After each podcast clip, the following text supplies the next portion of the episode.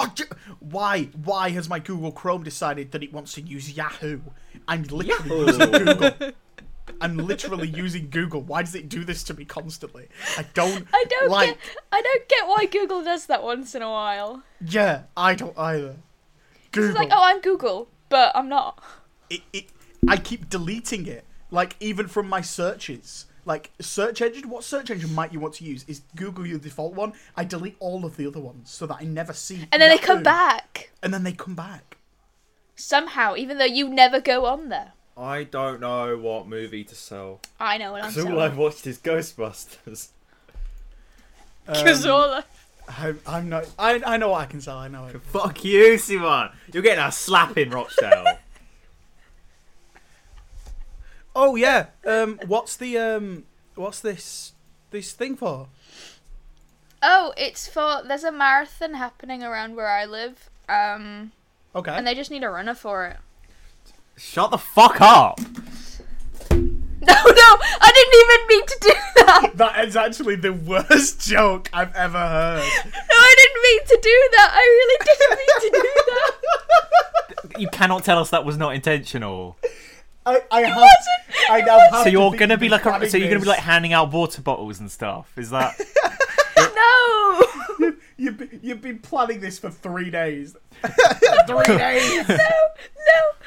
I swear I didn't mean to, for that to be come out like that. Oh Jesus Christ.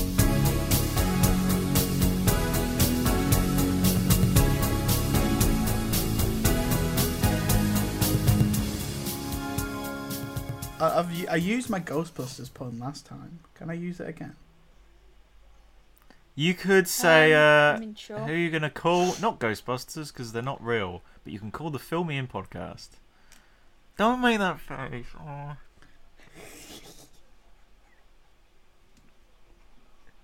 I'm not looking. I'm not looking. You say what you want, then I'll introduce myself when I'm ready.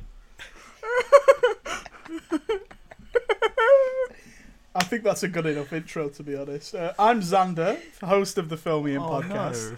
With me this week, we've we've got a we- we've got a couple of specters, ghouls, and ghosts. Uh, we have Joe, Hi. and we've got Siwan. Hi. Caught on tape. Caught in 4K but audio format. Yeah. Um, this week we're going to look at the Ghostbusters franchise. Uh, we're going to look at all four movies, um, spanning thirty years, nearly forty now. Good God! Um, Old. and we're going to look at those and uh, see if they hold up. It should be some good fun. Uh, before we do, though, um, we're going to do a quick tell me moan section. So, who wants to go first and tell me moan? Tell me, moan, tell me, sweet little moan. I can go. Yes, please. And I like the rendition. Okay. Thanks. Basically, right, we were having dinner earlier, and we had chicken wraps, right? Oh, how the other me half and my dad were having, yeah. Me and my dad were having chicken wraps, and basically there was an unequal amount of wraps. So obviously one person was going to get more than the other, and I said we'd do a rock paper scissors to see who would get it. I lost, so he got more wraps than me. So that's my So your moan is that you're shit at rock paper scissors.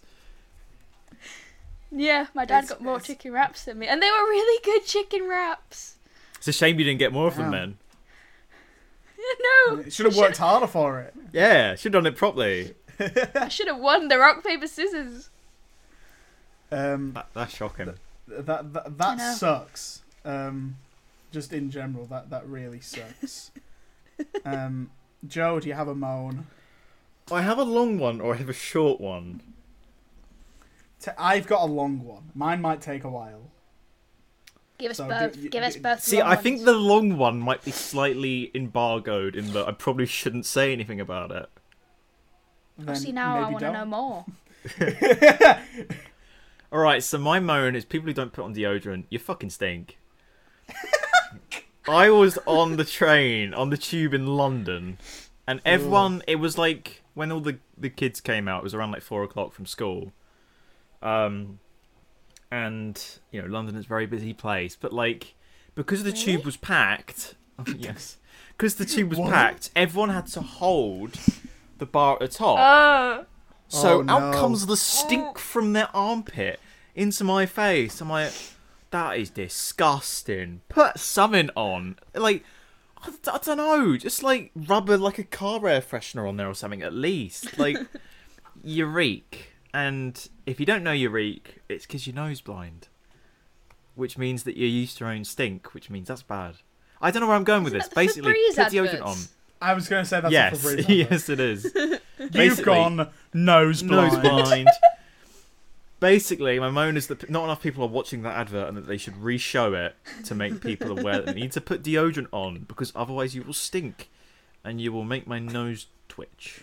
I, I convinced my dad that he'd gone nose blind when I first came back home uh, because I told him that the whole house smelled of cat wee. That's clever. He was really not happy. He was not happy at all. How long did he believe it for? a full week. He cleaned the house Oh. twice. Cleaned the house twice, bless him. That's good. Um, okay, my moan is is more related to the discussion at hand. It is movie related. Um, normally good. this would this would be in the the sell me a movie, but I don't want to sell this movie. Um, Oh. it- it's the second time I've moaned about this movie. I went Oh to wait, see you the said E- you'd do this. I, I went read to your see review. I went to see The Exorcist Believer. I was. I've been um, excited for this. Which is the new Exorcist film.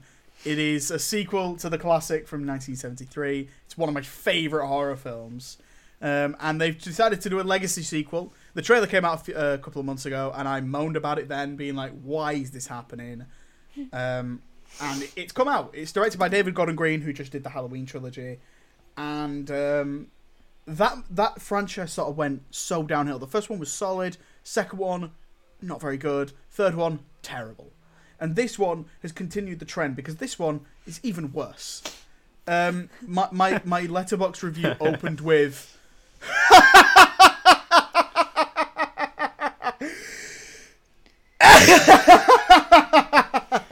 When I read it, it didn't read fucking like that, to be honest. awful. um, yeah, it might genuinely be one of the worst big horror releases I've ever seen. Um, it's overly long, it's boring, the writing is dreadful, and it commits the worst crime a horror film can. It's not scary. I was sat there for two hours. The movie's two hours. It doesn't need to be two hours. I was sat there, not a single scare, not a single scary moment. Um, it's boring, like I said. It's so slow, and it feels like there was a huge chunk of it cut out. So God knows how much boring stuff they cut to keep to think that this was the interesting stuff. Um, because mainly because the girls go like the girls who are possessed go from being kind of weird to like then being obviously possessed by a devil. Like it's there's no in between section. Um, also, like every other scene feels like a reference to the original, and not in like a, you know, so, sometimes that those can be fun, but like these ones are so niche that it's like th- this seems like silly. We're having whole scenes just for that, and it doesn't further the plot or add anything to any character. It's just there so you can say, "Oh, that's from the original." Um, I so one thing I didn't write about in my Letterboxd review was that um, the original movie it's called The Exorcist. What does that make you think is the main focus of the movie? An The. It makes you think of The Exorcist. It's the person conducting the exorcism because the movie is really about the priests. It's about Oh, I didn't think that at all. For some that reason, I thought The Exorcist meant the girl. No, So the no. So me. the the exorcist is the man is the person that conducts an exorcism, and it's See, that makes priest, sense. Yeah. Okay, and the and the girl in the original needs the exorcism. Exercised. it needs to be exercised exactly. So Can Skirt relate. in this, the priest that they have to conduct the exorcism, so the titular exorcist, is in the scene for maybe five minutes. He's in the movie for maybe five minutes, and Good, he's is it? It's not good at all. Like, so they, they've completely misunderstood what the original movie is about and misunderstood the title. How can you misunderstand the title of your own movie? That's ridiculous. Also, there's like a plot reveal in the third act that most people will be like, "What?" And then it adds nothing to the rest of the. It adds literally nothing to the rest of the movie. Um, the ending's really stupid. I did not like this movie one bit. Um, I yeah, it just enraged me. I was sat there, I walked out, um, and as I walked out, I walked past someone and I quoted Hot Fuzz. I said, "What absolute horseshit." the very niche one, but no one else in the audience was like, "Wow, that was good." Every, you know how some people go and see a movie and they're like, "It was all right," because they're too nervous to think, "I've just spent ten pound on that awful, awful movie." So they're like, "It was all right," you know. Um, also, special shout out to the middle-aged couple in front of me who just hardcore made out the whole time, like the whole time. It was very uncomfortable. Maybe they enjoyed their time. That was They the lo- biggest uh, scare of the experience. I'll be honest. I think they completely loved it. They were going at it before the movie started. So during like the uh, the trailers and the adverts for the cinema, um, there was a point it went dark, and and she let out a noise. I was like, my goodness, man, fair play. They, I don't sit at the back either. I sit like right like three rows from the front. So they were really, they did not care. they did not care. Uh, so special shout out to them. Awful shout out to the Exorcist Believer. Don't watch this movie. It is my moan this week. It's not a recommendation. Don't even check this out to be like, oh wow, I heard this is bad. It's not even funny bad. If it was funny bad, I would give it points, which I have done for other horror films I've been watching this summer. This is just terrible. So stay away from the Exorcist Believer and go and watch Taylor Swift next week instead. Are Um, you going to have a moan later on for the sake of compl- like uniformity, or What do you mean? well, you've had your moan now? You've said. Oh wait, yeah. You're you going to have your recommendation later, or you're you going to have a moan later, or is your because you said your recommend your recommendation's your moan. So what are you going to have later, or are you just not going to talk? We can cut this bit. Thanks for the permission there, Joe. I I, I, I really thought we, that was going to be an integral moment this week. What I was trying to say is because you've had your moan what, was a what were you recommendation. say, What were you going to say, Joe? What were you going to say? What were you going to say? Do you, want, do you want to carry this on? Do you want to carry this on, or do you want to just move on? Should we just move No, on? what I was going to say is because Were you going to carry on talking? Are you going to carry on talking?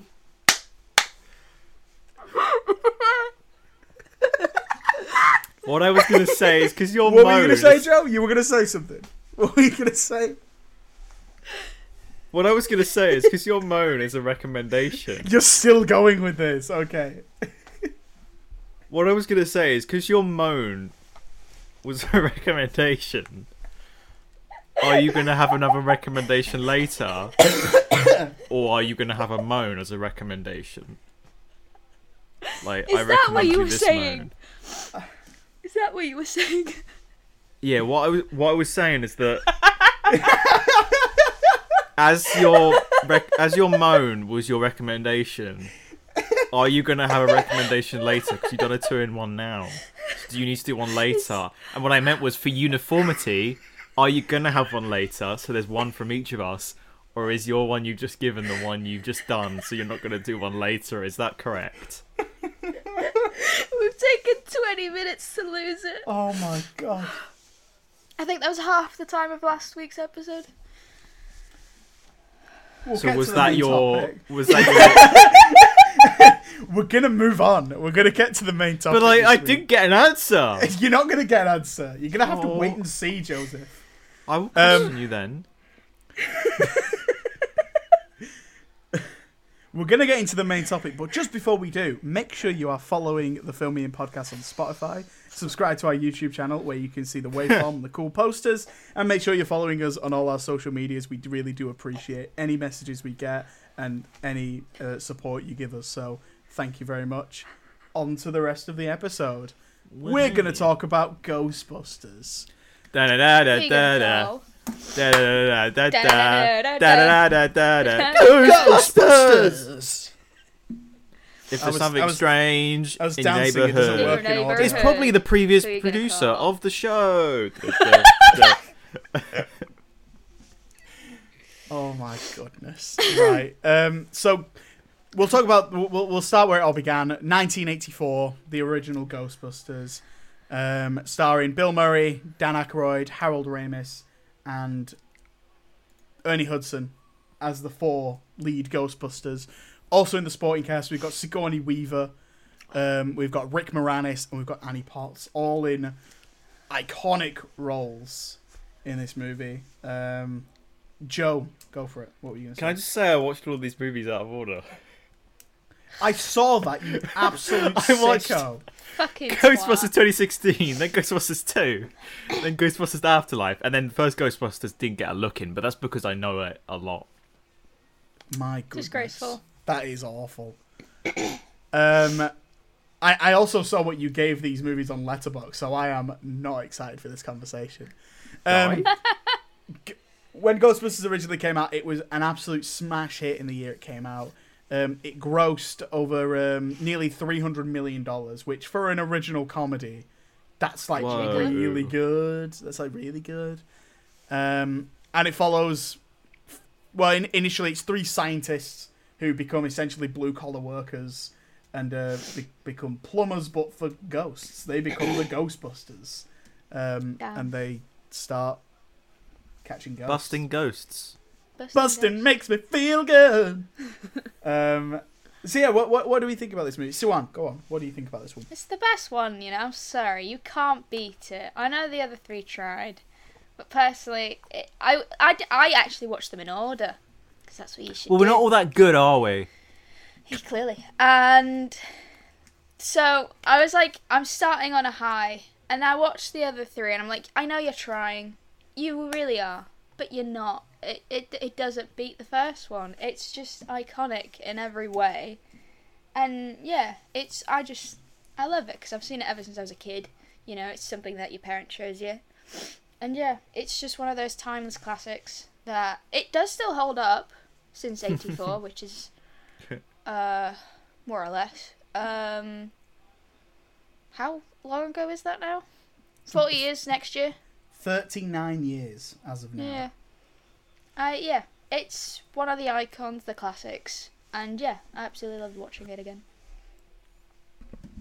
To me, Christ. to me, to me, this is a. Um, I think this. I think this is a perfect movie, and I don't think there's a question about it. Um, I, uh, what are you guys laughing at? Wait, wait, wait, did, something, did something funny happen? I guess I, I guess I missed that. Uh, whatever that was. Um, um, I think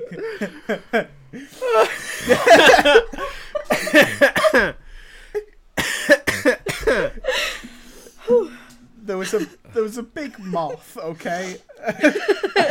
Wait, was there? I, I didn't notice. yeah, yeah me, me neither. I, I have no idea what I'm talking about. Um, I think every performance is pitch perfect. The soundtrack is obviously iconic, but I, I, I said to my dad, the problem is with the Ghostbusters song, it's so good, but it's just been overplayed at this point, hasn't it? Because it, it is an outrageous, it's an outrageously good song, but it, it's been overplayed, and so it doesn't doesn't quite hit the same. But God, imagine hearing that for the first time. That's like, oh, this is outrageous. Um, It's a bop. The the score is also excellent, excellent score. Um, it's it's one of the funniest movies ever made. I don't think there's a single scene in this that didn't make me cackle. Um, and it's just such, such a great concept. What a fantastic concept this is. Yeah, they mm. just they they they catch ghosts, but they're like plumbers. oh, like that's so good. They're not remotely qualified to do it, but No, like the, the perfect resemblance of that is when Dan sorry. when when when Dan Aykroyd first comes across Slimer, and he's he walks around the corner. He's got the cigarette in his mouth, and it just How does that cigarette there. stay? It- How that's does that so stay there? good? It's such a wonderful moment. And she's like, "Yeah, these guys are just normal." Because if that, I mean, we've seen it. If that's nowadays, th- th- they're not shown in like. I, we'll talk about 2016's Ghostbusters later, but the, my biggest problem with that one is that it's they're more they're treated more like superheroes instead of blue collar workers, which is what the initial concept clearly is, and what they're like- going for. It's like the Mario Brothers, but they like deal with ghosts Yes, Joe. It is like the Mario Brothers. because they're plumbers. They are plumbers, Joe. You're right. Well done. Great observation. and they wear clothes. I don't know. Overalls. That's the one. Oh my god. Right. Um, what else do I love? Um, the cast are obviously great. We we've already I've already named the names, but Bill Sigourney Murray. Weaver. Oh. Right. Okay. We'll start with Sigourney Weaver. Sigourney Weaver. Wonderful. Sigourney Weaver in that orange dress too. Stop it. Stop it. I remember now. seeing that as a kid and being like, "Oh, that's nice." Oh, hello. Um, It's lovely. confession time. I never saw this fully as a kid. This was one of those films that I, I know. I just, I saw Two like the now. end. I saw the end of it a few times, but nothing else from it. And I discovered, I say I discovered this really famous movie, but I discovered it when I was like 17. It was the summer of 2017. I I bought it on Blu-ray, and I think I watched it 12 times that summer because it was just I just fell in love with it. I watched it and was like, that was why have I never seen this before? What is going on? And then and then I just kept rewatching it because I just loved it. Um, yeah, absolutely amazing. What- Sigourney Weaver, fantastic. Bill Murray, every single line he has is a banger. He's great. He's like a live action Garfield, but as a human. Oh, you twat. like oddly enough, they have like the same sort of humor. Do they have the same voice too? Yeah. How bizarre! What's up? How bizarre! Um, I think Dan Aykroyd is adorable, and He that's is, that, bless. that's something here as well. All of them have distinct characters. Yeah. You don't you don't get mixed up about which one is speaking or like which one is which one is which character because they're all so individual. And Dan Aykroyd's character is just adorable. He's so childlike, and He's and just, in loving of life looking at the ghosts. Yeah, he's just loving life. Harold Ramis, Amazing. Egon. I Egon. That's Uh, the second one. I know, I know. Spoilers. he's he's really great in this, and he's he's really good at the dry stuff. So he'll it's the little facial expressions. So when they're um when when they catch when they first catch they catch their first ghost, and they're writing up the check for the uh, concierge. And and he's like just right like stretching out his fingers to let him know how much money to to take. He's like coughing. It's so funny. It's so good. Um, I I really like Ernie Hudson. He's underutilized. Absolutely, he's yeah. barely in the movie. Wasn't he which is such a originally supposed to have a bigger role? Apparently. It was originally supposed to be Eddie Murphy, Mm. but Really? Eddie Murphy turned it down because the role wasn't big enough. Oh. And so they got Ernie Hudson, and Ernie Hudson is great. He has he has he some really great lines. And one of my favorite scenes in the movie is just him and Dan Aykroyd talking in the car. And it's not it, that's like the one scene in the movie that isn't funny, but it's still one of my favorite scenes in the movie. Um, yeah, there's a lot to like here. Joe, I feel like you haven't said much. Yeah, where's my section? Um, Right here. um, no, I was like you. I, I didn't watch it for ages. I'd heard bits about it, um, but I didn't properly watch it till you showed me Siwan.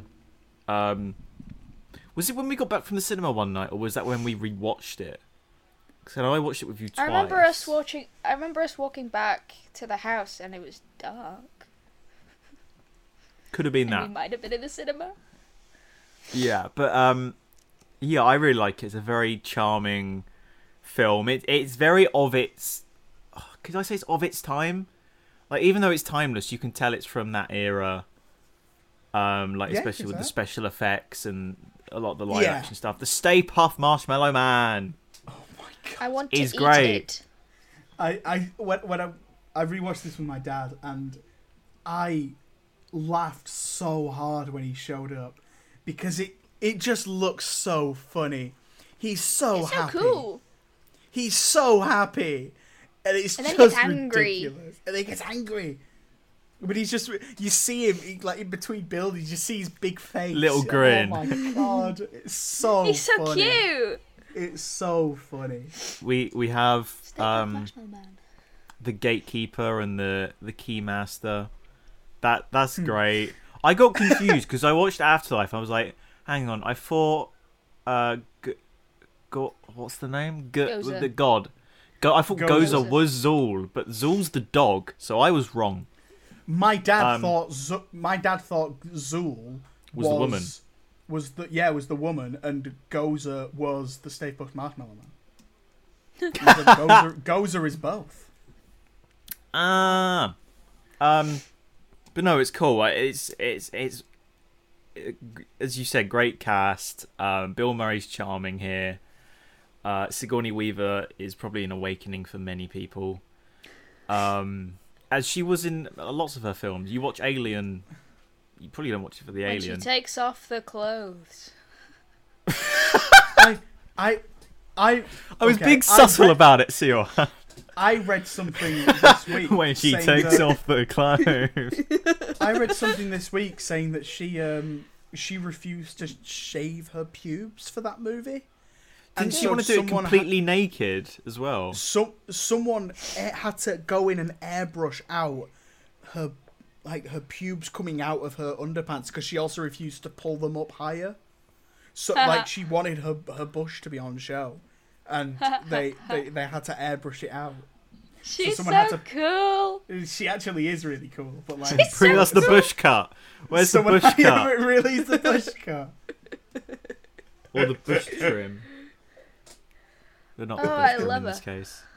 Um, That was funny, Jeff. That was funny. thank you. But um, the, but no, I, I love this film. Even though I've only seen it twice and I didn't rewatch it for this because I ran out of time. Even though I didn't watch them in order anyway. Um, Hmm. I love this film. They're they're a bunch of goons, all of them. They're like a little happy family, uh, and I love it.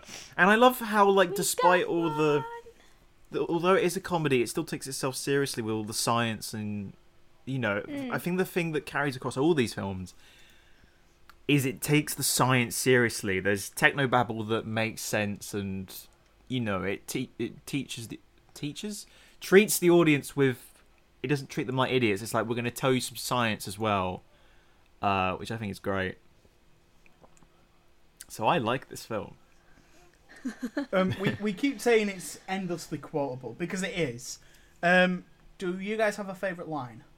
We Dickless. got one. That's a good one. Either that. What? What? What was yours? Oh, mine was the the dickless one. Yes. Or I do like Th- the. It's um, true. This man has no dick. No dick. Yeah. um, either that or I do like the bit when Dan Aykroyd says the Stay Puft Marshmallow Man. That's I don't know, just the way he says it. It's great. Yeah. Um, m- this isn't my favorite line in the movie, but it's my favorite line delivery, and it's fr- when Rick Moranis is running about, and he's been taken by the keymaster, and he starts talking to a horse and then runs away, and the guy riding the horse looks at the camera and goes, "What an asshole." That's just a personal favorite line delivery. I also like when, like, do you know when Bill Murray arrives at Dana's place when she i when she has been taken and she opens the door and it's like, "Are you the, the key master?" No, and she just closes it. Yeah. The way she just closes it in his face, like, yeah, okay, I don't need you then. Um, there's so there's so many to choose from, but I think it's got to be um, human sacrifice, dogs and cats living together, mass hysteria. I think that's um, that's one I use in my day to day life. Just a lot Yeah. of what Bill Murray says. I do Yeah. wonder how much of it was improv as well. It's Bill Murray a lot. Probably a lot.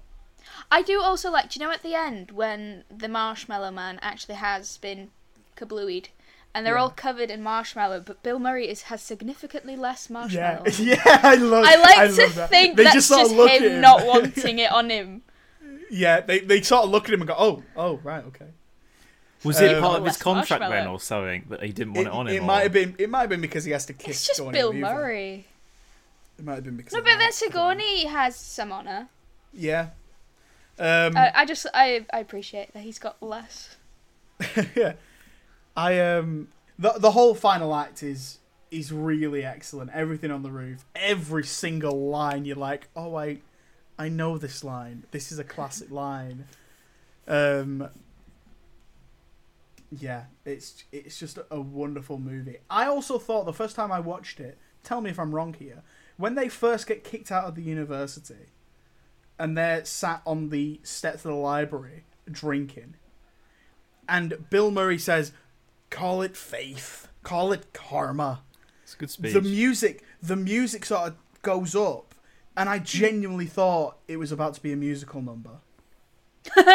Did no one else Should have been. that? no, Should have been. but it's a line that's Just- used in like lots of trailers and stuff. Yeah. Um. Also, I one of my Loki favorite characters in this is It's not Loki, is it? It's um. Will it's William Atherton who plays um Walter Peck, the um, the environmentalist guy. the ginger guy. Yes. You like is- him? in the fact that he is the biggest, the biggest asshole I've ever seen in a movie. I've I don't is. think I've ever wanted to punch someone in a movie so much than in this. I'm just like, oh, I hate you. He also speaks. He speaks without moving his mouth. So he's like, "Can I please see the storage facility, Mr. Venkman?" Like he doesn't open his mouth. So yeah, good movie. Um, overall, um, I, I think it's, I think it's one of the goats for sure of comedy know- movies. That thing in Netflix that came out a year, like, God, I think it was over the pandemic, where they were talking about like behind the scenes of a few films. Uh, the and movies that made Ghostbusters- us was it? Yeah, I think, and then Ghostbusters was one of them. Oh, and they were like talking about the whole development and how they didn't even know if they actually had Bill Murray until the day like before, and he turned up. oh, Um, but one of my favorite things about that is that they didn't actually know if they could call it Ghostbusters. yes, Um, and then it wasn't until the scene where they pull up outside of Dana's place and there's the entire crowd. And because they're chanting Ghostbusters, some producer or something had to call up the studios and say, "Look, we we have to call it Ghostbusters now." And he's like, "Why?" And he just turned the phone, and you can just hear an That's entire Well, listen to this. chanting, chanting Ghostbusters has to be one of the coolest things. That's I cool. th- there's a really good thread on Twitter. It's I don't know what account it is, but they do like sort of behind the scenes for films like oh, trivia. I, And I, they did I it think for it's all the right. Think it's all the right it- movies. Yeah. Yeah, they did it for this film, and they, they the the amount of information about this film is great. Um, the library scene that was sort of made up on the day, I think, and that's I Are, think that's one of the are, most iconic. are you menstruating right now? Um, like a lot of this film was just like made up on the spot, but it's it comes together really well. So, yes, it's just it's just like mainly four creatives: Bill Murray, Dan Aykroyd, Harold Ramis, and Ivan Reitman, just working perfectly in the prime of their careers, just working fantastically with each other. It's that that's all it is. It's just right place, right time, and magic happens. Yeah, dope movie. Dope movie. Should we should we move on to a bad one? ah, an, an move on? okay one, I'd say. Should we move on Yeah, to it- it's okay. should we move on to a worse one? Can, can Then start? Joe wants Um, to start, I bef- think. after I introduce it, um, we're going to talk about Ghostbusters 2, which was released in 1989. It had a much more mixed critical reception, but the box office was still pretty strong for a comedy film. Its budget was 25 million dollars, and it earned over 200 million dollars. So not a not a bad little return there on investment. Pretty good. Uh, and it was released in 1989, so five years later. Go for it, Joe. I I think this movie's okay. Um, I think it still has some of the charm of the first one, not as charming, and it is slightly boring in places. But I I had I had fun with it. Um, I, I liked the the the four go. It wasn't just like after the first Ghostbusters. It was like yeah, we're going to continue Ghostbusting. There was a reason why they stopped. Um, I think it's very funny. Um, I really fancy the woman who says "I got one" in this movie. I think she looks great. Yep, she looks like a reverse carrot at a point. A reverse carrot top. No, a reverse carrot. Ginger head, green dress.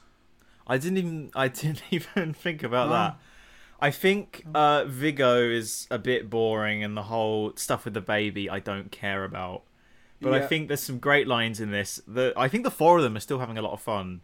I liked the, the line you did earlier of like Do Ray Egon, and he gives them a look like. That, I think that's, that's the best. It's the best moment in the movie. For me, for, for me, it's the best moment in the movie. I don't know. I like the it. It does something different, I guess. I like the goo stuff, but like, I like the visuals of the goo. I think the whole emotions feeding the goo is weird. Um, yeah, it just it just feels like a. Uh, it gets mega Oh, oh. complicated. it's it feels like a way to try and replicate the original by having like a big crowd of people chanting the Ghostbusters Yeah, and to get um, everyone singing in New York. It's a, the- it seems a bit much. Yeah, I think the the Statue of Liberty stuff as well. Although it's a great visual, um, it it does seem like oh we need this big monster, this big object in the city like the first one. Let's get the Statue of Liberty. Um, I think the Titanic coming to shore is pretty cool. That's pretty That's fun. clever. That's Um, clever. And the the only reason I knew that was going to be in this film is because I played the Lego Dimensions level before I'd watched any of the films. So I saw the open world and it was the Titanic was there. I'm like, why the hell was the Titanic in in uh, New York? Is it, New- it is New York, isn't it? It is. Um, but yeah, and also there's a there's a funny there's, there's a is it a funny line when they go to Dana's um uh Egon says, "Oh, I'm going to have to perform some uh, gynecological gynecological tests on her," and then Bill Murray's character's like, "Who wouldn't?" And it's like, "Oh my god." it is very weird. Um but no, I think it's okay, and I th- still think it's kind of funny, and I think the the main thing for me is that the the four of them still um do their bit, and are clearly I think they're still enjoying themselves. I know that I've read a few of you saying they're handing it in and it's not as good performance wise by them, but I think it's the same. They're having a lot of fun. It's the main thing. Go on, Sue, and I'll let you go next. Um, with your last point, the only one I would suggest is maybe Bill Murray does want to be there at some times, but otherwise, I do Bi- think I think Egon's What? having more fun. I was gonna say Oh, Bill yeah. Murray didn't want to be there after the first one. Bill Bill Murray ha- hasn't wanted to be in anything since, and he's still he's been in every single one of them, and he just doesn't want to be there. he wants the paycheck. He he's the reason they never like made more movies, like in the eighties and nineties. He's the reason. But anyway, correct, correct.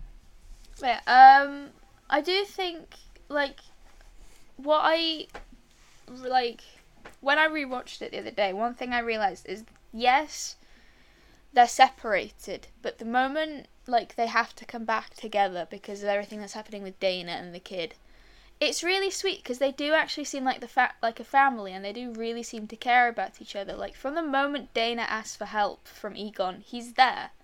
So is Dan Aykroyd, and then once Bill Murray gets wind of it, he's there. They're all kind of together, and they will look after each other. And I thought that was really, really sweet. Um, yeah, the goo, it's all right, I guess. Um, you know, it it works, but then sometimes it's a bit too much. I one review I saw is that somebody did question how they got the Lady Liberty back to where she's supposed to be. which I agree with. How did they get her back? Because that's going to take a whole lot of cranes. But you know, it, it's yeah, I agree. It's a cool visual, but yeah, it's a bit meh. It's just it tries to be what the first was, but then also trying to be bigger. And just moments of it works, moments of it doesn't. Like yeah, Vigo kind of is a bit met in the end. He's just a creepy painting with some creepy effects on his face, but there's not much to him. But there is moments where you can appreciate the film, so I'll give it that. Yeah. Right, well, two points. One of them is that. Hang on, I've forgotten what they Great are. point. Wait, Great point. No, wait, hang on, hang on. Hang on. What were you just talking about, Siwan? We can cut this bit. He wasn't I was talking about a No, I was. I just need a reminder. Vigo, Yeah, okay. not Vigo. So point one, the the the the, the art guy, he was in Bean, wasn't he? Yes, he was. He's got a real. His accent is grating. It's annoying, and he's very creepy. Like, Do you want me to come in, Dana? It's like, oh my god. But um, also point two, when the Ghostbusters are taken to that asylum, didn't the doctor guy look like an older Bill Murray? I thought that It's was his Bill Murray in makeup. Is His it? brother. I think. Is so. it? Oh, so. Because I was like, Do- hang can we on, has fact Bill check Murray that, put a mask on? I'm And then it's like, check oh, wait, He he's said it, I there. think. I'm gonna fact check this Because I, they are I the know spitting image. because the yeah, guy they're related at um, least. Because the guy's 'Cause I read in um, what's he called? He's in Wayne's World. Is it something Murray? Well, you'd assume so, wouldn't you? Hang on. Yeah. Oh my God, Brian Doyle Murray, psychiatrist. I knew it. I knew it. Yes. IMDb has never let me down.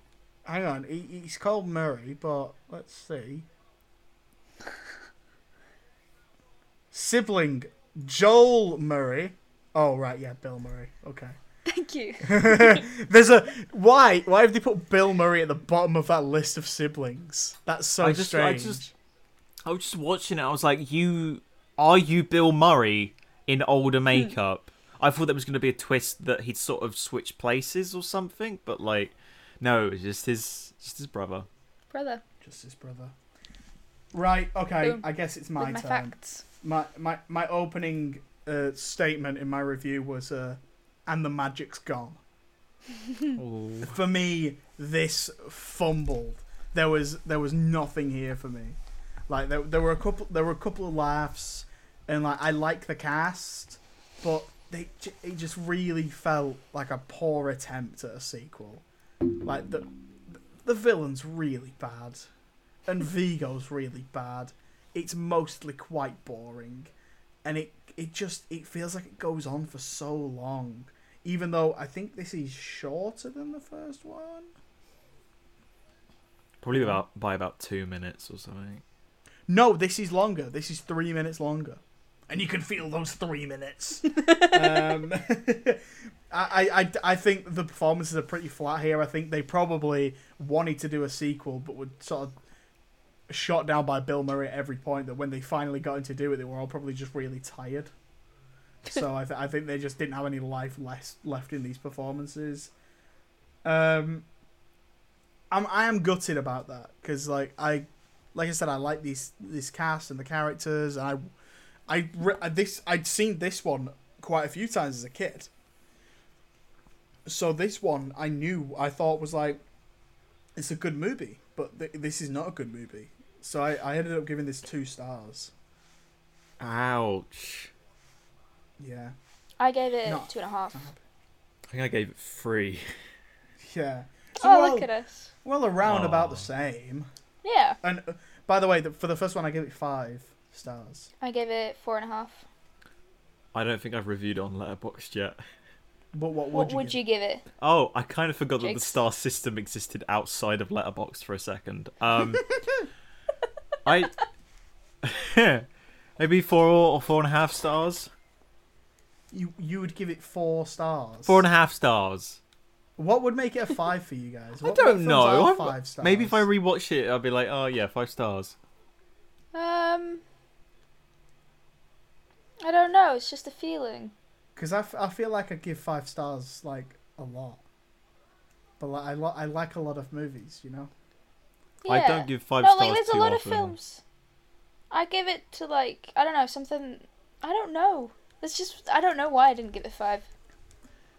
Anyway, um, yeah, th- this this one I thought was just pretty boring, and when it ended, I was like, oh, right, it's over. Okay, that, that sucks. Um, Doesn't it also Sure. feature the Twin Towers? probably They It's are in It's the New final York, shot of the film, isn't New it? Maybe, yeah. Like when the It's- it credits is- come up. It is set They in New were York, though, built in the- in 1973, so they were there for a good thir- t- 30 years. yeah, twenty-eight. Yeah. That was unnecessary. I'm sorry. um, shall we move on to the next one?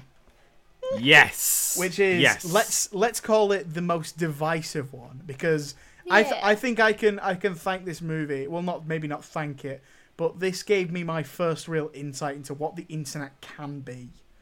Um, it's Ghostbusters 2016. Let's um, go. If you were about on the internet, which I'm sure most of you were, when this movie got announced, and when the trailer came out, th- the internet was not It a was a war place zone. it was a war zone. Like all I can think of is that vine of that guy that's saying the an all female Ghostbusters. The feminists are taking over, and in the background it's the song to Ghostbusters going, "I'm an adult virgin." It's a- I thought it was it, I constantly think about. Um, but this was a big swing, a really big swing. They they wanted. I mean, Ghostbusters, the the originals, we already talked about. They made a lot of money, so there was money to be made here for sure. Um, but I'm not. I'm really not. I don't understand why they pumped 140 million dollars into this one. That I seems like a lot of money. Um, and it only grossed 229. So like that's Still a profit. it, no, it's not because you've got to double that for marketing. Oh, I didn't know that. Yeah, not good. Um, was this the first all-female remake of a film? I think. Could be one I of think the it, yeah. first. Uh, think the first major one. Yeah. It's Like, 'cause up after there. this, I'm trying to think of the other ones we got. We got Ocean's Eight, but that even wasn't even a a remake. That was just a spin off. There would there's talk about Margot Robbie doing Pirates. Oh, I thought that was canned. Who knows anymore? Um, but yeah, this was like one of the one of the big ones. It's it's directed by Paul Feig, who did comedies like Bridesmaids and The Heat and Spy. Didn't he direct some of The Office as well? US he directed Office. some episodes of The Office. Yeah, he um, he produced Freaks and Geeks when that was out in the late nineties, early two thousands, which is a really great TV show if you haven't seen it. Um, and yeah, so I had the choice of either going seeing this or Star Trek Beyond at the cinema, and, and I chose wisely. Um, so, So I you chose I had this one. I have actually not seen this movie until this week. The only the only stuff I'd seen from it was the trailer when back in 2016. So I knew nothing about this. Um, it stars uh, the the four Ghostbusters in this are Melissa McCarthy, Kristen Wiig, Kate McKinnon, and Leslie Jones. They also added Chris Hemsworth to the cast as the secretary. Um, and then there's a bunch of familiar faces that you'll know from other, well, either other Ghostbusters movies or other American comedies because they are they're all in all of them for some reason. SNL. Um, yeah, exactly. You'll know them all from SNL. SNL, yeah. Um, I'll I'll be completely honest. I'm gonna go out here and say it. I don't really like Melissa McCarthy. I don't find her that funny. Uh, the only film I've seen her in that I think is actually quite good is Spy. Spy's a really funny movie, and she's quite good in it. And then there's a point in the middle where there's a lot of swearing, and I don't like it as much. But I, I just I just don't find her that funny. Uh, Kristen Wiig though I really like. Kate McKinnon, I think this was her big breakout role after SNL, and I think she gets out of this really good. Leslie Jones, I've seen in a few things, and she's all right. Um, but yeah, Melissa McCarthy not for me. Um, what did we all think of this one? Wait, can I say the opposite of what you've just said? You love Melissa McCarthy. No. Well, she's alright. But in this, I prefer Melissa McCarthy to Kristen Wiig.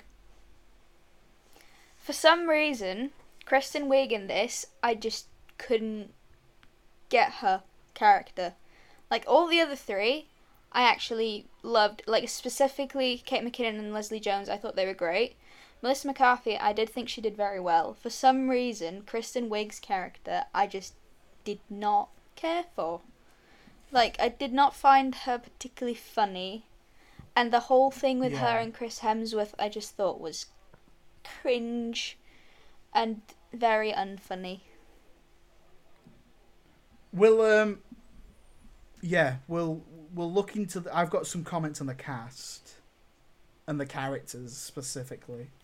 Um, Joe, I think you were the highest of us all on this. I so again, I was you know I was online when like the, the first trailer came out and when the film came out and when the first set pictures came out. People were like, oh, they've ruined it. Oh, the proton packs are inaccurate, and it was like really nerdy stuff, and some of it was just pure sexism. Um, Nearly So- all of it was sexism, Joe. That's the Okay. well, well, I don't want to presume that everyone's everyone's opinions are based on sexism. Some people could just be like, I don't think it's needed. Like you could have another Ghostbusters film with men and be like, I don't think that's needed. Um, but I I saw bits on Film Four and stuff over the years, and I and I thought, mm, okay, looks a bit odd. But I properly sat down and watched it um, for this episode, and I really enjoyed it. I, I don't think it's the funniest film in the world, but I think it is incredibly respectful to Ghostbusters.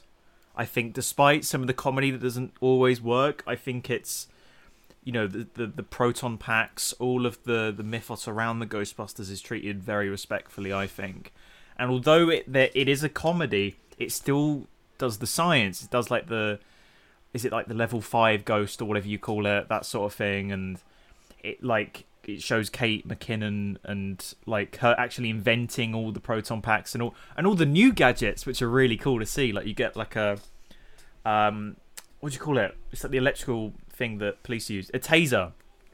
You get like a proton taser, which is really cool, and you get all the gadgets. Um, I think they work well as a four.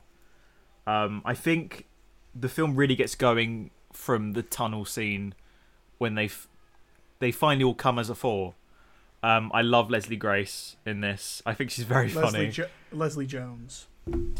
I love Leslie Jones in this. I think she's very funny.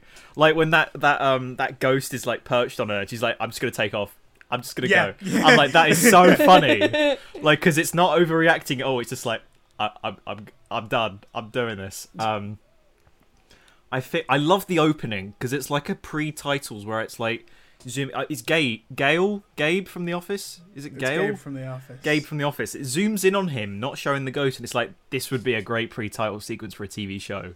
It's pitched so perfectly. I love that. It's, it's it's the exact same opening as the original.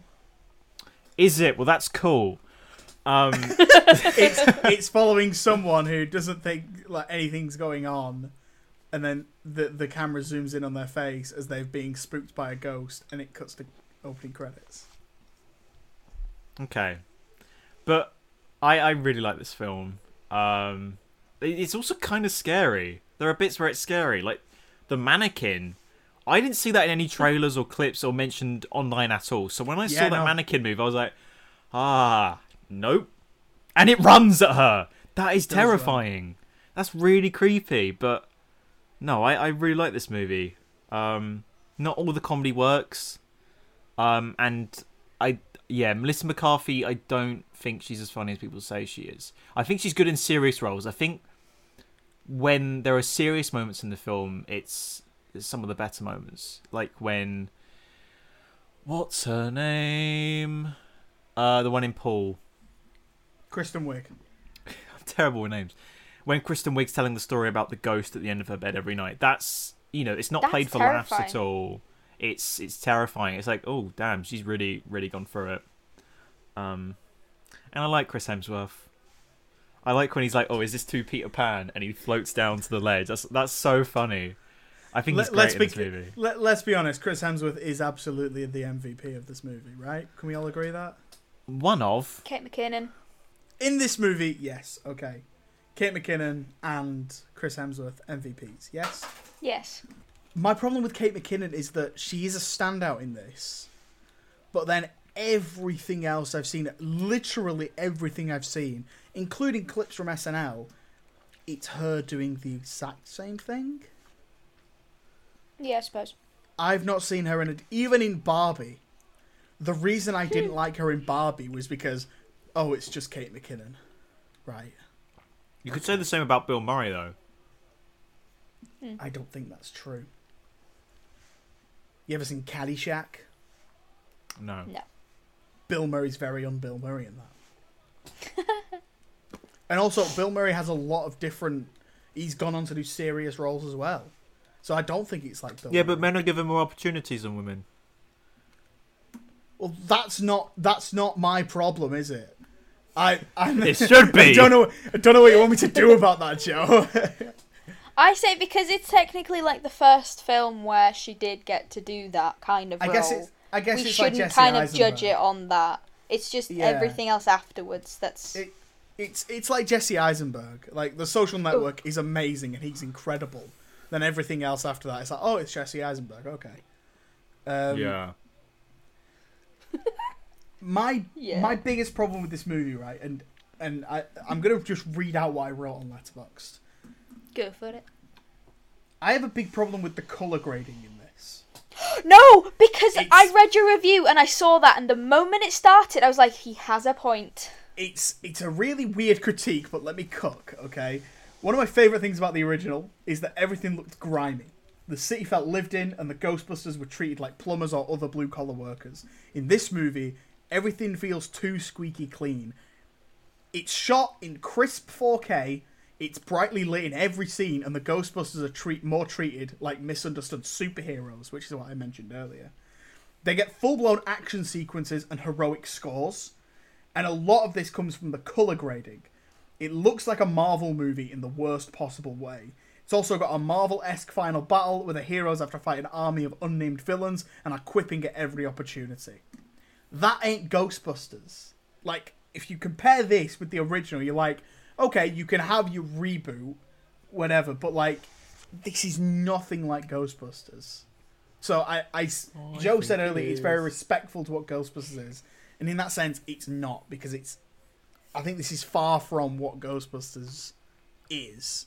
This is like, if if you were to marvelize Ghostbusters, this is what it is. Um, I think the next movie does a much better job of that, but we will get to it. I have two complaints with this movie though. Tell me. There's a really terrible version of the Ghostbusters theme in this. Oh my god, yes. Oh my god, yes. Not in the fight scene. It's no. it's a singing one. There's I think Yes. yeah, there's and it's just not Isn't very it- good. Do you not know who it is, Panic. Joe? Is it Panic at the Disco? It's Fallout Boy. It's terrible.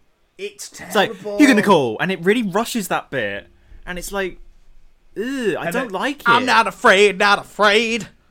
I'm not afraid, not afraid. I really don't like it. It's Um, terrible. It's so bad. I like the orchestral version in the fight scene, although it reminds me of a really shitty Doctor Who fan film that used it in their trailer. I agree, not with the second part, but the first part. I thought it was cool. I thought it was a cool moment when they when they had when you hear the dun dun in in the score. I thought that was Yeah. cool. But also, it's in a scene like it, the whole city is surrounded by smog, so you can't. They could have filmed it anywhere, and you know they're just on a green screen, and then just like I just punch the air there, and it's like literally what Tom Holland has to do and what he cries about having to do for Spider Man. I'm like, oh right, okay, Melissa McCarthy's having the same problems as Tom Holland. Okay, cool. I think Um, apart from that, the the score is pretty forgettable because it doesn't have the. Which is mm, I, I do we consider that the main theme in the first film? Because the Ghostbusters isn't the theme. That's a a piece of music. Like it's a theme song. it's a theme song, not the the the theme of the movie. not, Um, So an yeah, the- orche- the- not, an- not an orchestral theme. not an orchestral theme, The yeah. du- So is a bit yeah. Yeah, but I do think it's overused in the fourth film. But we'll get to that. My other one is that it doesn't. This is nerdy, but this is like I think this was an essential that they missed. The Ecto one doesn't have the. "Arr, arr." It has a, a not as good alarm as it drives, and I don't like it.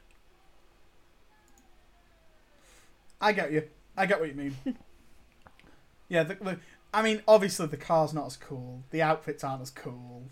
Nothing is as cool as it is in the original because we've spent before this movie came out 30 years as a society, not as people here, but as a society Frothing Becoming I've so- thirty years. What so- are you talking about? so talking we've become so accustomed to this this version of things and to see it like to some people bastardized in this like I think that's so stupid, though. it is i think it They is. I think it's don't a little own bit the childish. property. i think it's a little bit childish and naive to think that it's sacred forever It's and like Doc- it's like Doctor Who. They always have a sonic screwdriver, but it can have different designs. Different people have made these proton packs. Let them look different.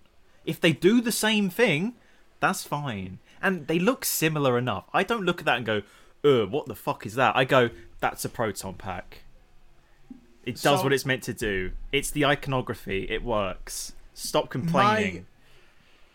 an issue i have with this right is that not not with this movie in general moving away from the movie for a second is that sony columbia pictures owns the rights to ghostbusters so they Yeah. can do whatever they want with it now do you guys remember when sony's emails got hacked and they were released they, they were releasing loads of do you not remember this in 2014 No.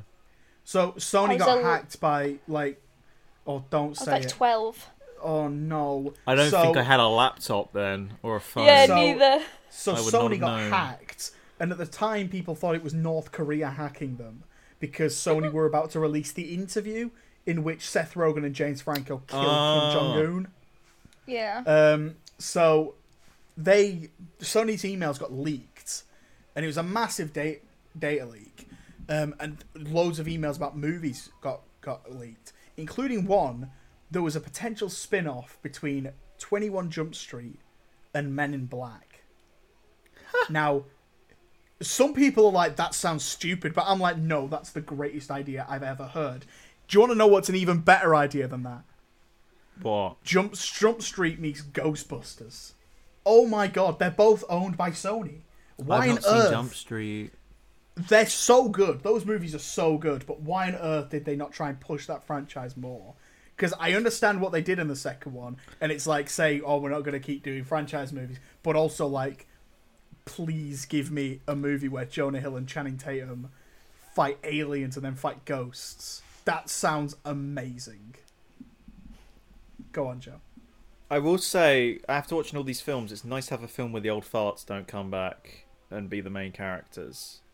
You know, it's it's new young characters that you know it's a new fresh version of it, which probably for a lot of people will be their version. You know, For some people, it will be, yeah, for sure. Um, I mean, you know, I I still like the ghost, the original Ghostbusters, but I also like this one. You know, you can like both, and I don't know. People writing it off because they hate women are stupid. Obviously, I dislike Obviously. this because I don't think it's that good. But you know, also if you But hate, Xander women, also hates women, know. so you know. Ah, you got me. We heard your Barbie it. review. Tried to hide it. Um, I so I'm I'm gonna wrap this. I'm gonna wrap my part up in this by uh, saying there's a lot to dislike about this movie, but at the, at the end of the day, I did find it funny. Uh, there were a number of jokes and running gags that actually got a giggle out of me. It's a shame that some of them are nearly ruined by clearly extended sessions of improv. Because like, there's so many scenes where you're like, okay, that that's a funny joke. Oh right, you you you're just being told to improv. Okay, and the movie adds on like ten minutes to the runtime because of it. It's so infuriating. Just just cut. This isn't funny anymore. Please stop. Please let me go. Um, last one. La- last thing from me. has this movie been renamed? Because on Netflix, Answer the Call, isn't it? It is listed as Ghostbusters Answer the Call. I thought it was just Ghostbusters 2016, and then I saw the subtitle and like, I thought So- that was just like a Answer the tagline for the is- movie. Yeah. But now it's it's, subtitle. it's on IMDb. It's still known as Ghostbusters, Mm. and people refer to it as Ghostbusters 2016 because it is, you know, it's Ghostbusters. Ghostbusters 2016 and 2016. not, not the original. Um, there's an extended version of this that is nearly two and a half hours long. Oh my goodness! of the film. Yes, Is it out? there's there's an extended cut. Yeah, Okay, I have a question. you can get it on Blu-ray. Oh. Joe has a question. So when I watched this film, I was like, okay, I swear there's a scene where Chris Hemsworth makes all the people dance, but then it was just in the credits. I'm like, oh, but I swear it was in the main film. Is that in the two and a half hour version, or the, sorry, the extended Maybe. version? Maybe. That'd make sense because I swear I remember seeing it on film for them dancing. Oh, so it says original title Ghostbusters, and then there's an alternative act title which is Ghostbusters Answer the Call. So why? n- is this why like does you- Pirates of the why does- Caribbean, Salazar's Revenge, Dead Men Tell No Tales? No, no, like it's not even that. Like when this got released here, it was called Ghostbusters, but they've That's weird. they've now added Answer the Call, I guess. But what a weird Maybe to weird, differentiate with the first one. yeah, but like what a weird subtitle. Yeah, that's shit. They should have called it Ghostbusters Women. they should have done that. Would have been really helpful. Um, damn these producers. The Right. She-Busters. Does anyone else have anything to add about this movie? I remember watching this the first time when it actually came out, and I was like, okay, I like it. I rewatched it obviously this week, and I do have my issues with it. I do think it is largely not funny. However, it's an entertaining film. It entertained me enough. Um, so it's like, you know, maybe it's not the best, but I see what they're trying to do too. And, you know, maybe what they did do for the majority maybe didn't work for a lot of people, but you know, they did try. And you know, you can respect that. And you know, it yeah, I'll say it's not the best, but it's enjoyable. And so I'll give it that. Yeah, fair enough. Fair enough. In the end, I think it's crazy how much vitriol was on the internet about this movie and how much That wasn't needed, hate, though. how much hate everyone in the cast and crew got because of this movie, and it's basically been forgotten. Hmm. Nobody cares about this movie anymore. It's been seven years and nobody talks about it. It's I, a at the end of the day, it's just a movie. Just a movie, It's a way of life. just a movie. Yeah. Speaking of life, hey. shall we look at Ghostbusters Afterlife, which was the most recent movie. Um, I actually did a podcast on this uh, back when this came out. So I actually did a poster on this back when this came out. Did do a poster on this, and it was really good. I Um, actually I saw the poster. I can't remember what I said about this movie, so I might be saying the same things. I haven't listened back in a while, so Imagine if you're saying the Um, complete opposite. imagine that'd be crazy. um, so Ghostbusters Afterlife released in 2021. I think it was initially meant to release in 2020, but then got uh, pushed back because of COVID. I think actually, I'll just have a check. I'll just have a check. Um, yes, it was scheduled to release in July of 2020. Then they kept pushing it and finally released in November of 2021. Um, it stars um, McKenna Grace, uh, Finn Wolfhard, and Carrie Coon as relatives of Egon Spengler, uh, who after his death go and um, go to a, this little town where he now resides, and see what's going on. There they meet Paul Rudd and a small child called Podcast, who I will get to later. I will get to later, I hope we Um, do. and they um, they try and bust some ghosts. It's a good movie, right? Yeah. I think, I think. I think we all have the exact same score on this. Three and a half Yeah. stars. Oh my god, we agreed. like a s- Well done, guys. It, I gave it a s- I gave it a six point five instead of a seven though. Ruined it. it felt like a Spielberg movie to me. That's I get what it that. felt I like. get that. Like the way it was shot and like the big sets and the score. I don't know. It just all felt grandiose. And sometimes there were like lens flares, which remind me of when St- Spielberg would use them because he he doesn't use them all the time. He uses them sparingly. Um, Unlike unlike Mr. Abrams. I know, but once it's gone, you miss it. So yeah. Star Trek Beyond. Um, but no, I I, I dug this film, but I want to let someone else go because I went first last time. I don't want to. Um. So so the movie cost seventy five million dollars. So it's half of the last movie's budget, and it made roughly the same amount. It made two hundred million. And post COVID, well, well, still That's like mid COVID at that point. That's not bad. It's pretty good. Um, this was a month before Spider-Man: No Way Home, when movies really came back as well. So, Mm. Um, yeah, no, they, these are that's a decent number, and I think the next one will probably make more.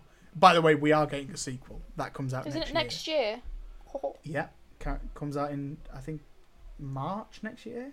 Do we have please a title don't for that? involve goo. Uh, it is currently titled Untitled Ghostbusters Afterlife sequel. That's that's nice, a good I like title. it. Keep it. We Keep we it. don't have we don't have a plot. We don't have a trailer. No slime. We- no slime. We've just no got slime. some filming footage of Paul Rudd in the car. Is that That's we've? I, I didn't know we've even got that. Good God. Whoopsie. Um, okay, I, I guess I'll go into this. I really like McKenna Grace. She's fantastic. She's so good in this, and she's, She's, like, really showing why every studio chose her as a, as the mini version of everyone. Yeah. you know- no, I was looking through her IMDb, and she's in. Like, She's in fucking everything. I was thinking about Liz, Liz last night, and I messaged her saying, "I cannot wait for the day we see someone being cast as the young version of her. Yeah. That'll that'll like I'm gonna So- be old when that happens because I've seen her in things ever since her first role in Crash and Bernstein on like Disney XD. I've seen that kid grow up. It is weird. So the moment I see somebody cast as the young version of her, I'm She going be played to by a Fanning. You said that Yeah, too. She, um, she's she's got a lot of the biggest laughs in the movie, which does help you like someone. Um, but she's like, there's a lot of small moments she has that like she's a good performer as well as comedic actress. Um, so it was really great to see her actually have the spotlight because Paul Rudd is in this, and Paul Rudd is at the front of all the marketing, and at the front of all the posters, and then you see the movie, and he actually takes a back seat, which I really appreciate because this isn't this movie isn't about Paul Rudd. Paul Rudd is essentially playing a Rick playing the Rick Moranis role from the original, and it's He just a does it fantastically. role, and he does Hmm. it really well. He's I think he's a lot of fun in this. Mm. Um, I I think the rest of the performances are, are really solid. I don't think anyone's bad in this. No. But can we take a minute, right? Okay, I I f- right. Okay, I don't mean to get triggered about things, but I feel personally offended that there is a character called Podcast who does nothing but talk about his podcast, and that is not me. like I do you. not do that. I do not do that. I don't do You that. You don't. I specifically You don't. Xander, To you, fair, you when it it- to my appeared. dad. You appeared on one of my YouTube videos, and the first thing you did when you introduced yourself was, "Hi, I'm Xander of the Film Me In podcast," and you plugged yourself. I know, but that's marketing. That's marketing. I don't walk down the street and be like, "Hi, I'm Xander from the Film Me In podcast." I doubt he Um, does either. He just I- says I it's He, really did, he literally did. He literally he calls himself podcast because he has a podcast. He is this mysterious entity who who we don't know his family, we don't know his real name. He's just, But he has a podcast. Podcast. but he has Yeah, a podcast. why aren't his parents But he- being like, "Where are But you?" I've- I really liked his out at that character. That character can so easily be annoying if played differently, but I thought he was Very. charming. I thought he was really cool as well. Yeah, not not overdone, which is good. Hmm. It's nice to Um, not have annoying kids. Yeah. No, and They're I'll, I'll be honest. I, I saw his, I saw a pop vinyl of him in HMV once, and I was like, I should burn this because it just said it just said podcast on it, and I was like, I swear, if someone gets me this for Secret Santa at work, I'll be fuming. Can we do Secret Santa this year? Yeah, but can we do it at For Halloween no instead? reason. for, for Yeah, no should we- reason. What, should do it at Halloween. yeah, Secret give us two Halloween. weeks to do it. I want Xander Um, for no reason. Shut up, Siwan. Go away. right. As long as I don't have our previous producer like last time. I don't think you will. I don't. I don't think you'll be inv- involved, mate. Um, He'll find a way. I am Many- back. many of my issues with this movie come from the story and the ending. the return of the old else- farts. Does anyone else have anything to say before we get into like the last third of this movie? Uh, I prefer. I'll I'll say I preferred the look of this one. Do you know, like it's mainly like you said for the 2016 one, the color grading, and it's very crisp. This one's subtler. It's not as neony, Yeah, flashy and colors. It it feels dirty. Yeah, It like I know they're in this grubby. really, they're in this Hicksville thing, but it works. The like Yeah. it just looks and it feels more like what they did in the 80s. Absolutely.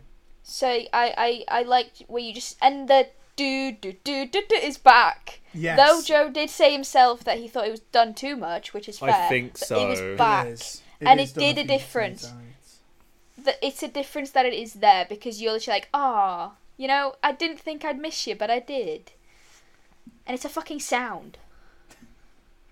No, but like the the music, I I do like that theme. But like, if you keep playing it as your main bit of music in every track, it will start to get annoying. Despite all the different variations of it, I keep hearing it, and it's annoying. Like, you've kind of got to you can't it's an iconic score and you've kind you can use it but you've kind of got to then step away from it and create your own score like I cannot And name do a single other the- theme in this film.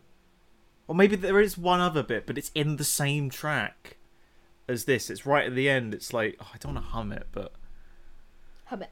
it's like do do do do do do do do do do do. It's like that. he's so sweet Oh, god, god bless him joe you're wonderful thank you. But like, yeah, I. Although the, the 2016 one didn't have it, this has it too much. So there must be a good middle ground. Um, 1984. Yeah, go with the original. Um, yeah, I, I before you get onto the, the the end, what are your opinions on bringing Egon back? Because it's that whole trend think that is recently the of end. bringing dead actors back. 'cause- well that it, well, that no, is it's in the beginning of- as well, and No, I think that's part- what Xander wanted to talk about. That is Oh, part of what i want to talk about um well, should so- we get onto that in a bit then, or should we do that now? We'll do it now why not so egon comes back and harold ramis died in 2014 oh my um, god, that's gonna be 10 I years think- next year. yeah that's crazy Sorry. um, he i think the opening scene isn't a problem because it's That's it's how I think you should it's, do it. it's his character you don't see his face so you know You who know it it's is, him. but you don't Yeah. need to see his face because Mm. you already know who it is there are other like iconic things you can show like the the esg meter which by the way um the esg meter very famous movie prop what other movie did we see it in this month Wait, what have I seen this month? Hold on, hold on. Was it a John John. Carpenter film? maybe joseph maybe it was That's all Oh, I'm saying because I don't actually know which one it's from. Wait, wait, wait, wait, wait, wait, wait, wait. Um, ESG. Okay it is from a john carpenter movie I can just go through them all and just wait. it's not the I'm thing. right. It was They Live. It's in They Live. So one of the one of the um when the, when they're being chased through the building at the end, one of the police officers has has an ESG meter. Okay. I mean, it's obviously Nice. not the ESG meter, but it's it's the same prop. Bit of trivia for you. Anyway, so th- uh, there are other things you can show to show that it's him, and then he dies in the movie, and then we just see like things move because he's a ghost in the house. So like McKenna Grace has a chess game with him, and by the way, she looks exactly like him. They've really done a great job with that. Um, Carrie Coon is downstairs, and um, like the light starts looking at her and showing her the wall and stuff like that. That's adorable. I and think then they and then they ruin it in the end. I like think uh, actually just bringing him back and having him stood there with no life in his eyes, just being like, "Yep, that's just a nodding dead because man. they cannot talk. Yep, I, I what? I think I like did if like we just that they take didn't. Sorry. You go. if we just take the beginning into account, if it was just that, I think that's an, or and along with like him like turning the lights and moving stuff as like a ghost without seeing him, I think that's a nice metaphor for him still having an impact on the franchise while still dying. His memory is still in there, absolutely. and he's part of it, even though he's not in it. I think that's a lovely thing, and bringing him back at the end, it's like, oh, we know you're dead. You've got a CGI face. I don't like this trend. They did it with Luke Mm. No. Skywalker. They they did it with uh, He's not Carrie dead, though. Fisher. they did it with okay. They did it with Carrie Fisher. They did it she with. Uh, wasn't. She wasn't dead at the time. They did it with Grand Moff Tarkin. They They did, did it. him. They did it in He was. the Flash. He was the first. He was the first big one. M- Tarkin in Rogue One. I was just don't- one. I, I just don't like that, and I don't like the sort of de aging stuff. I know there's no de aging the- in this, but like I Yeah, just no, don't when- like that. when the guy they had to play Tarkin under the CG actually looked like him, and it's his voice, so he sounds like him as well. It's crazy. Does um, who played Egon again? Was it uh, Har- Harold R- Harold Ramis. Harold Ramis? Did he have like any relatives that looked like him? Well, who actually who played him in this movie? Who did they get as like a stand-in? I have no idea. No Because I know for Carrie Fisher they got her daughter for like the base layer, Well, that's which it. is My- that's respectful. So my, I, me and my dad were talking about this, and and I said like I feel really icky about it. I just don't enjoy seeing dead people on t- on on my telly. It's just not what I want to do in an evening. And he said, he said the family are clearly okay with it because they No, they had were. to say, they've had to say so, and so if they're okay with it, then I can be okay with it. And I do see that, I do see that point. But then, at the same time, I'm like, they were probably given like a boatload of money. So like, Yeah. I think they could have left it. as well. Because I, I do really like the moment where she's up against Go uh, Gozer, and then his hand grabs the proton pack. Maybe Even- don't swing round, just show the hand. Just show the hand and then have it like be in her head that he's got her. So she sees the hand, but then it, it zooms out and there's no there's no one there. Yeah. She just knows she can do it. We it. know the silhouette. We don't need to see like a face, and the face does look weird, and it's uh, even weirder where the older Ghostbusters that do come back, they talk to him and look at him, and he just goes. "Hmm." He just nods. I will say I am glad they didn't do like a computer voice for him though. yeah, like a like- AI Yeah. generated. Yeah, I'm glad that if you know they didn't have him talk. Yeah, for sure. I, I also think the my issue with this whole ending is the fact that the Ghostbusters all do turn up. Like you know, you know they're all gonna be in it. You know they are. But one of my favorite scenes in the movie is when McKenna Grace calls Dan Aykroyd. That's such a That's good a- scene. It's a really great moment, and that's the kind of thing I want to see in this. And then you see them all like you think, okay, they've actually done this. They're go- gonna do this without. Oh, look, there's Bill Murray in the costume, and he's saying the lines. And then they have the banter with Gozer, and it's like, oh right, they're just replaying the hits. Okay, it's like no, it's no longer its own movie. It's suddenly, oh, I'm it's just- nostalgia time. I'm not a big fan of Nostalgia Time, which is why No Way Home isn't the best either. But it's it's so weird. It's like in the This- they- moment, No Way Home is like, oh my god, this is unreal. And then we watch it at home, and you're like, ah, it's over. Yeah, you could have. You literally could have had this ending without them. You Could've. all you needed was, and also, they said that Egon took all of the equipment. How did they have three more proton packs? that's a fantastic question. They also said that the old firehouse became a Starbucks, and then That wasn't a No, it wasn't. in one of the weirdest post-credit scenes I've ever seen in my life. It was like a promotional Um, video. It was think- like a promotional video. Wait, I th- I was like I was watching. I was like, "What's this? What's this?" And then I realized at the end what they're doing is like just to show that beeping thing to set up a sequel. Could have just had but that. It's just yeah, the the Could have bit of like, like- oh yeah, I'm a businessman. It's like, why are you telling me this? Yeah, they're like going into detail on his backstory, and like I don't care. You could have Listen, just had I like know a, you didn't get much POV. screen time in the '80s, but God, don't take it out on us. You could have just had like a POV camera going through the the door of the firehouse, up the or down the stairs, We'll wherever, know exactly and where then it go is. to the machine, and the light flickers, and that's it. It could have.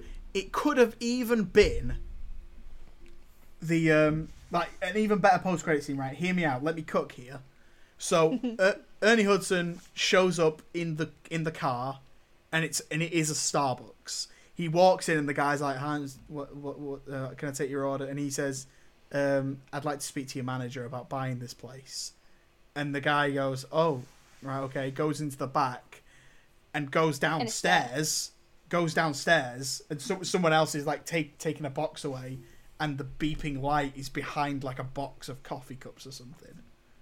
So then, we, so then it, it actually makes sense, and then you can then for the sequel because they're obviously going to be back in the firehouse. You that then explains how they've got the firehouse back and stuff like that. As well as that, the credits have a weird decision in that they they spoil the return of Sigourney Weaver before she pops up, and also what a pointless scene because it adds nothing to the movie. It was probably like, oh yeah, they were there on the day and were like, should we do a fun little bit and put it in? It you don't need it. It's literally just the scene Yeah. from the first film, but switch It's- positions. Yeah, I do It's want so more Sigourney though. pointless. Sigourney's wanted more. I want more.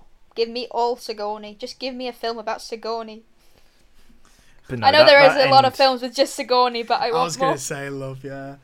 Um, That end scene is just weird though. It does seem like a promotional video, like like a business Really video. weird. Like he's just he just starts telling us about his business and like, Um, yeah, I have um, one client, and like I don't care. I'm waiting for him to start driving a Chevrolet. Like, exactly. I was like, okay, you're sitting in this fucking office. Get to the Ecto One. Get to the building. That's why we're here. I don't care about your And business. why is like why is um the secretary there as well? And she's like She was in the town. Why is she and she's, there? And she's like nodding her head like, She's like, "Mm, it- mm, yeah, yes, I am it's like- listening. I am actively listening to what you're saying. it's really bizarre, but my my big problem with this movie as well is the fact that the third act, the first two acts of this movie, are really good, and then the third act is okay. Now we're reintroducing Gozer, we're in- reintroducing Zuul, we're introducing the demon dogs, and then it's Copy just paste. this. It's copy paste. Yeah, it's like they had the balls to make this first two acts, and then they were like, "Oh, oh, oh, God, it's Ghostbusters," and so they just were like, "Everything that's Ghostbusters, throw it out, put it in there," and so you just Yeah. get the hits for the last third, and that's why I've given this six point five, is because I think one third of it, I can't in good conscience give this a six point six six six recurring, but one third of this movie wound me You- up. you literally could have just had like get rid of the demon dogs and uh Zuul. No, sorry, Zuul is the demon dog. Uh, and Gozer.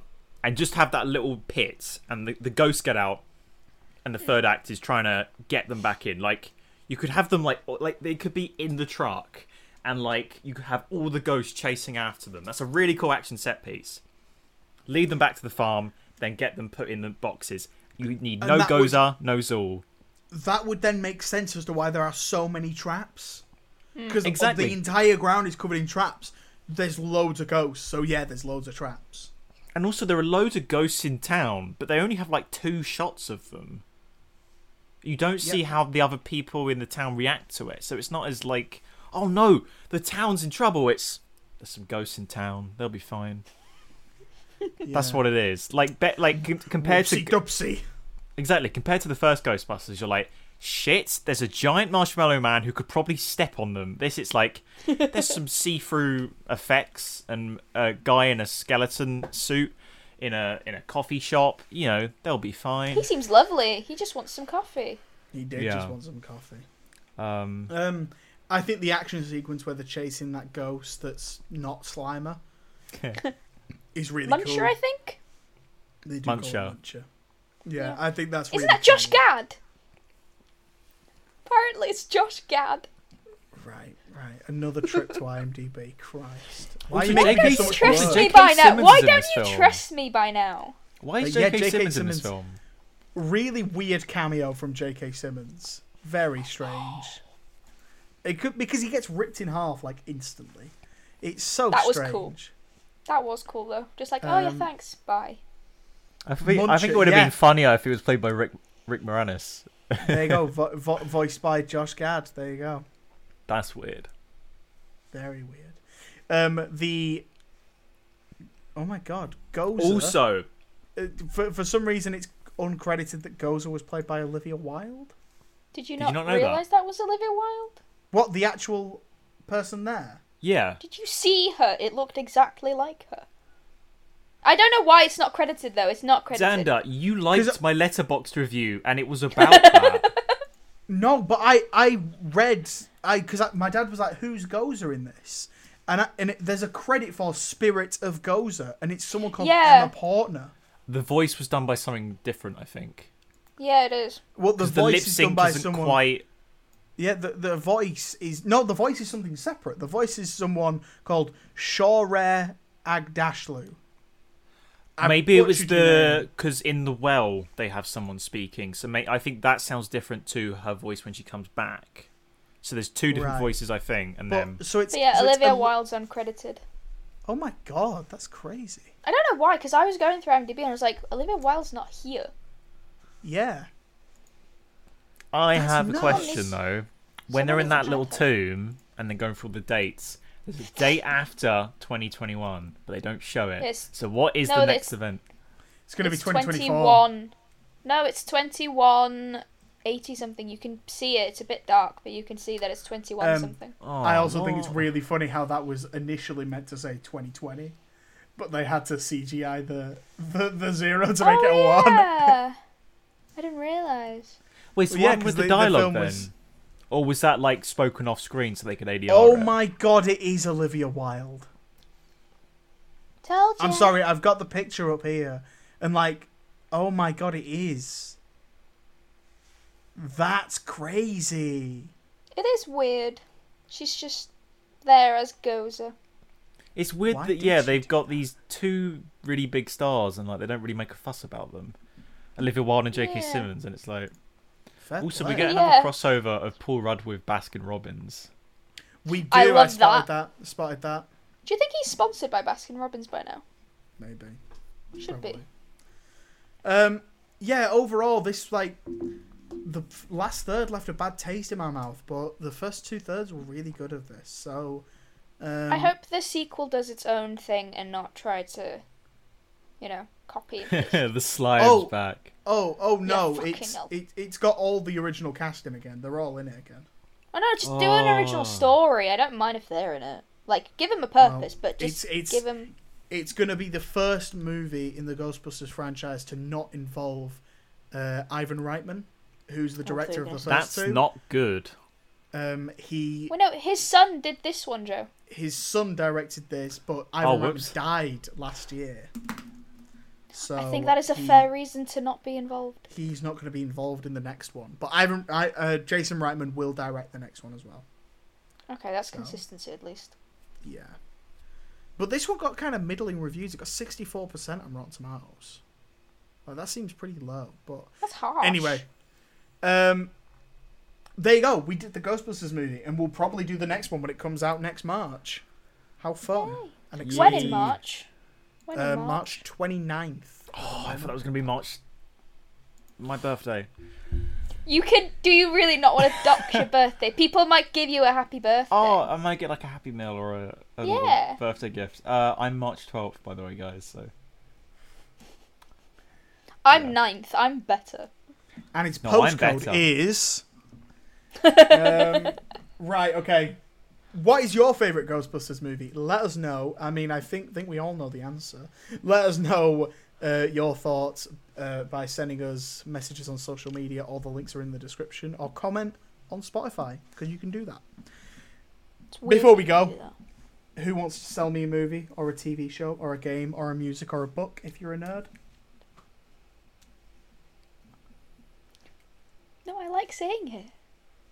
I'm not taking the mic. It's like if you're a book, if you're a nerd, you know? It's fun to say. Okay, I guess I'll sell something. Um, I I finished watching all the Saw films. Um, Oh, are you happy to finish? Oh wait, so you Oh, are no, doing wait, a what? recommendation?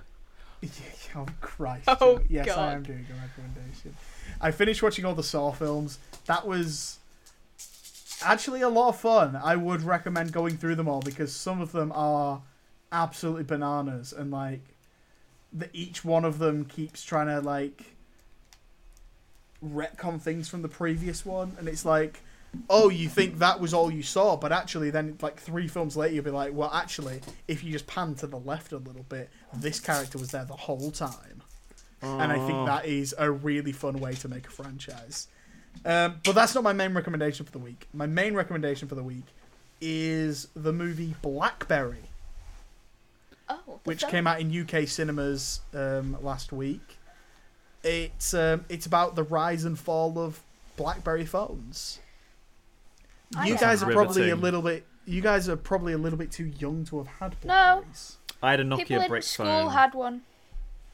I was There the you only go. one in school that didn't have one. I felt really left out. Yep, for those couple of years, you probably did feel really left out, and then nobody had Blackberries anymore. And this is this is the story of how they how the company started properly producing phones, their peak, and then the day the iPhone was announced, and it's really good. It stars Glenn Howerton from. It's Isn't he Sunny. really good apparently in it? He's amazing in this. And That's I- the one I- thing I've seen I've heard that he's really He- good in it. he needs to do more dramatic work because this is fantastic. Jay Baruchel as well, a rare dramatic turn for him too. He's really good in this. I only know him from Seth Rogen comedies and How to Train Your Dragon, so this was a real This breath of fresh air for me. Um, the, I think the story's really good and interesting. As Joe said, riveting. It makes it riveting. Um, and the writing's really good as well between the characters, especially between uh, Glenn Howerton and Jay Baruchel. They've got a lot of moments together that that mirror each other, and I think they're they're actually really good together. Um, it's you know got really fast paced direction. It's kind of like um, it's kind of like someone's filming it, but it's not a documentary. It's like a doc, like handheld format, not not like found footage, or footage. anything. It's not that. It's like it's just like single camera sort of thing, and it's I think it's really well directed, um, and the ending just crushed me. I never felt so guilty for having an iPhone in my life. Um, go on, Joe. No, I was just gonna say, did the BlackBerry die? It, it did, yeah. No, there was a, there was a, Have a- you seen one in a few years? yeah no there, there was a there was a pop up card at the end that said at its peak BlackBerry owned forty four percent of the mobile phone um, shares. They now own zero. Oh, I know. I was like, as soon maybe as the this will movie be ended his as big well, comeback. I, I pulled out my phone and I was like, you bastard. Um, May- Maybe they will. I'm come writing back this now. review on my phone. yeah, literally. So yeah, it's um, it's a it's a really interesting watch. So I'm I'm sure it'll be on Netflix in a few weeks. And by the way, I forgot to mention earlier, uh, the Exorcist Believer is coming on to um, streaming in two weeks. Didn't it just come out? Yes, it did just come out, That Siwan. Yes, so it did just come out. No, It's it's that bad. It's that bad that it's coming out on digital platforms before Halloween. Oh, can we see it when we're when we're at yours? No, I have actually. I went to a local DVD shop earlier and found a couple of movies that could be viable options. Hmm. I'm going to prepare some options and we can choose. Ooh, Anyway, good host, I, I am. Yeah, thank you very much. That really and not means a just lot. and not just of this podcast, Xander. Stop it. Stop it, you. um, right, who wants to go next? I'll go. Go on, Siwan. Right. What I'm going to review, and if it holds true for the next five weeks, I'm going to review it every fucking week. Oh, and that God. is Loki. Because I am sorry. Oh, That okay, at least first that's our, episode. that's our title now. This is going to be our most listened to episode in like three months because I'm going to title this Loki season two review. Um, anyway, continue. I will say, right? Lead. Do you remember I said a few weeks back after the Secret Invasion that they go up and down, up and down. Yeah. I was I was correct. Can I say that? At least for the first episode, I was correct. Because that is one of the best things Marvel has put out in a like I know Guardians just came out 6 months ago. I know, right? So forget Guardians. That's one of the best things that Marvel has done in so fucking long and it was such a relief because I was worried because I absolutely adore Loki. He's my favorite character ever in anything, right? So I was worried.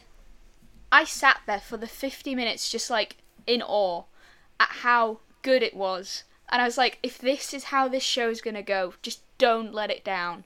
I am begging they keep it going because It- I am just gonna be so happy.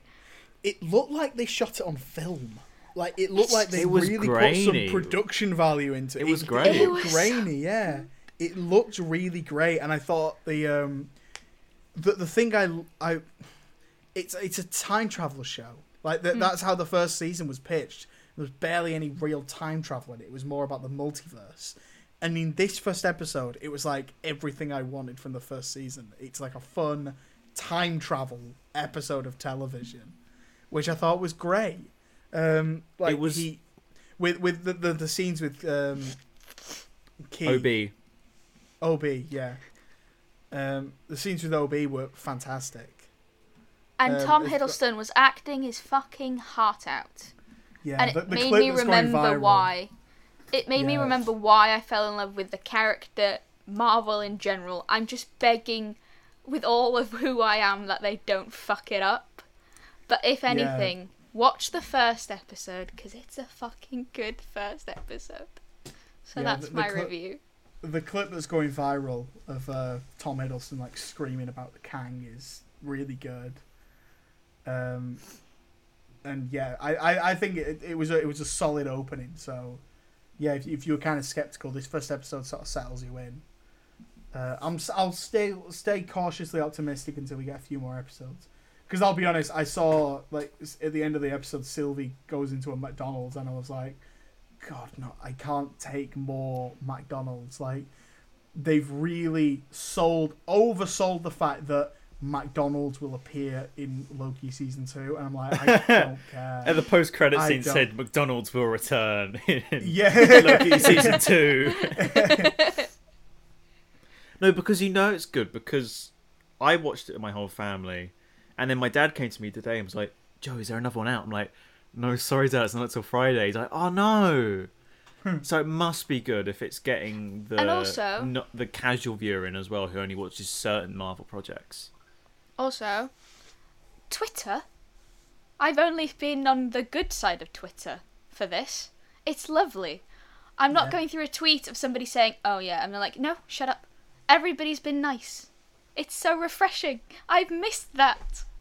I want them to go back to that. Go back to good Marvel, and they seem to be doing that after today's announcement with Yeah, that actually was- planning the shows. The fact I know this is like this is still only a recommendation segment, but the fact that they don't have showrunners, you Yeah. need them. I'm Why glad that, that they're not- actually listening to people and changing It's a bare things now. necessity. Yeah, the simple bare necessity, and they, the fact that they have it, they've sacked all of the creatives on Daredevil is nuts. That's nuts. That's crazy big news Yeah.